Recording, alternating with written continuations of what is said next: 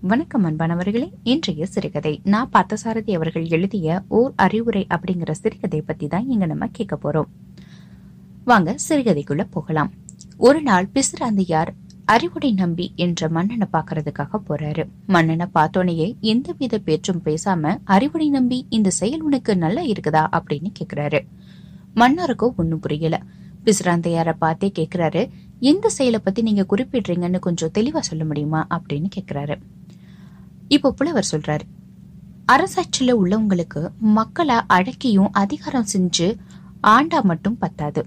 அவங்களுடைய கஷ்ட நஷ்டங்கள் என்னன்னு கேட்டு அத பிரச்சனைகளை தீக்கவும் தெரியணும் அப்படின்னு சொல்றாரு. திரும்ப திரும்ப புலவர் இப்படி பூடகமாவே பேசுறாரு. என்ன விஷயம் தெளிவா சொல்ல மாட்டேங்கிறாரு. அதை கொஞ்சம் தெளிவா தான் சொல்லுங்களேன் அப்படின்னு கேக்குறாரு.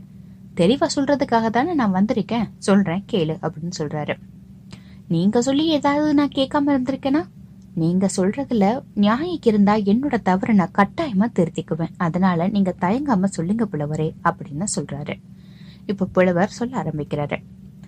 ஒரு நிலங்கிறது சின்னதா இருக்கோ பெருசா இருக்கோ அது முக்கியம் கிடையாது. ஆனா அதுல விளையிற அந்த தானியங்களை அறுவடை செஞ்சு அதை சேமிச்சு வச்சு எப்போ யானைகளுக்கு பசிக்குதோ ஒரு பெரிய யானைக்கு எப்போ பசிக்குதோ அப்போ அதுக்கு சமைச்சு கவலம் கவலமா கொடுத்தா அது பல காலம் வரும்.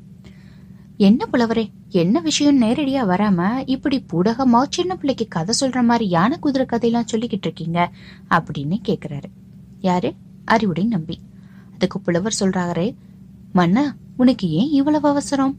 பொறு நான் சொல்லி முடிக்கிற முழு கதையும் கேளு அப்படின்னு சொல்றாரு.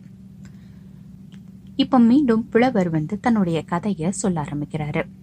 ஒரு பெரிய நிலமா இருந்தாலும் அதுல விளைந்த பயிரானது அறுவடை செய்யாம அந்த பெரிய யானையை அவிழ்த்து விட்டோம்னா என்னாகும்? அங்கே அந்த யானை வயலுக்குள்ள புகுந்து நெற்பயிர்களை உண்ணும். அப்படி உண்ணும் போது அது உண்ணக்கூடிய தானியங்களை காட்டிலும் அதன் காலில் மிதிப்பட்டு உதிர்ந்து வீணாகிற தானியம் தான் அதிகமா இருக்கும்.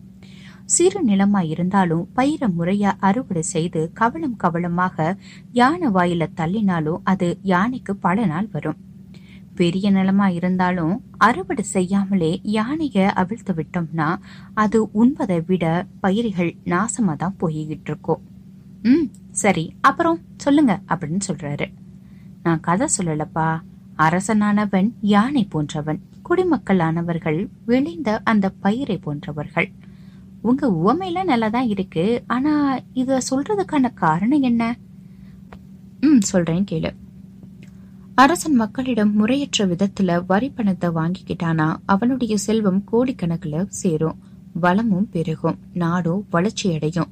ஆக்கப்பூர்வமான விஷயங்களையும் செய்ய தூண்டும். அதுவே அறிவு உணர்வு குறைந்த மன்னனா இருந்தா வீண் விஷயங்கள்ல அந்த செல்வங்கள் எல்லாம் செலவு பண்ணி தன் மக்களிடம் இருக்கிற அன்பையும் நம்பிக்கையையும் இழந்துடுவான்.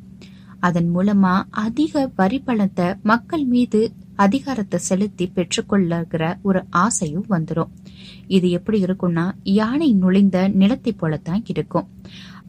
யாருக்குமே பயன்படாம போயிடும் அப்படின்னு சொல்றாரு. இதை கேட்ட மன்னனுக்கும் ரொம்ப அதிர்ச்சியாவும் கோபமாவும் இருக்கு. ஏன் நாட்டுல இப்படி ஒரு முறைகேடு நடக்குதா? இது இவ்வளவு நாளா எனக்கு தெரியாமையே போயிட்டுச்சே. எங்க புலவரை பாத்தீங்க அப்படின்னு ரொம்ப கோபமா கேக்குறாரு. அதுக்கு புலவர் சொல்றாரு என் கண்ணால் பார்த்ததுனால்தான் உன்கிட்ட இந்த யானை கதையை சொல்லி உனக்கு இந்த அறிவுரையும் நான் வழங்குறேன் அப்படின்னு சொல்றாரு. நீங்க கொஞ்சம் கூட பயப்படாம என்ன அணுகி இதை கூறியதற்கு உங்களுக்கு நான் மனமாற பாராட்டு தெரிவிச்சுக்கிறேன் அப்படின்னு சொல்றாரு. பிசிராந்தியா சொல்றாரு உங்களுடைய இந்த பாராட்டை எதிர்பார்த்து உங்களிடம் நான் இதை வந்து சொல்லல. உங்களை போன்றவர்களுக்கு இது வழியல்ல இதுதான் நல்வழி அப்படின்னு காட்டுறதுக்கு தான் புலவராகிய நாங்கள்லாம் இருக்கிறோம் அப்படின்னு சொல்றாரு. இதை கேட்ட மன்னர் சொல்றாரு பாராட்ட எதிர்பார்க்காத இந்த புலவர்கள் தான் உலகத்தையே ஆள்பவர்களா இருக்க முடியும். அவர்கள் மனிதர்கள் அல்ல தெய்வங்கள் அப்படின்னு சொல்றாரு. இதை கேட்ட புலவர் என்ன நீங்க ரொம்பவும் புகழ்ந்துட்டீங்க அப்படின்னு சொல்லிட்டு அந்த யானை கதையை முடிச்சுக்கிட்டு அந்த இடத்தை விட்டு கிளம்புறாரு. இந்த சிறுகதை உங்களுக்கு பிடிச்சிருந்தா உங்களுடைய கருத்துக்களை கீழே பதிவு செய்யுங்க. மீண்டும் மற்றொரு சிறுகதையுடன் உங்களை சந்திக்கும் வரை உங்களிடமிருந்து விடைபெறுவது நந்தினி பாலகிருஷ்ணன். இணைந்திருங்கள் நந்தினியின் குரலோசையுடன். நன்றி வணக்கம்.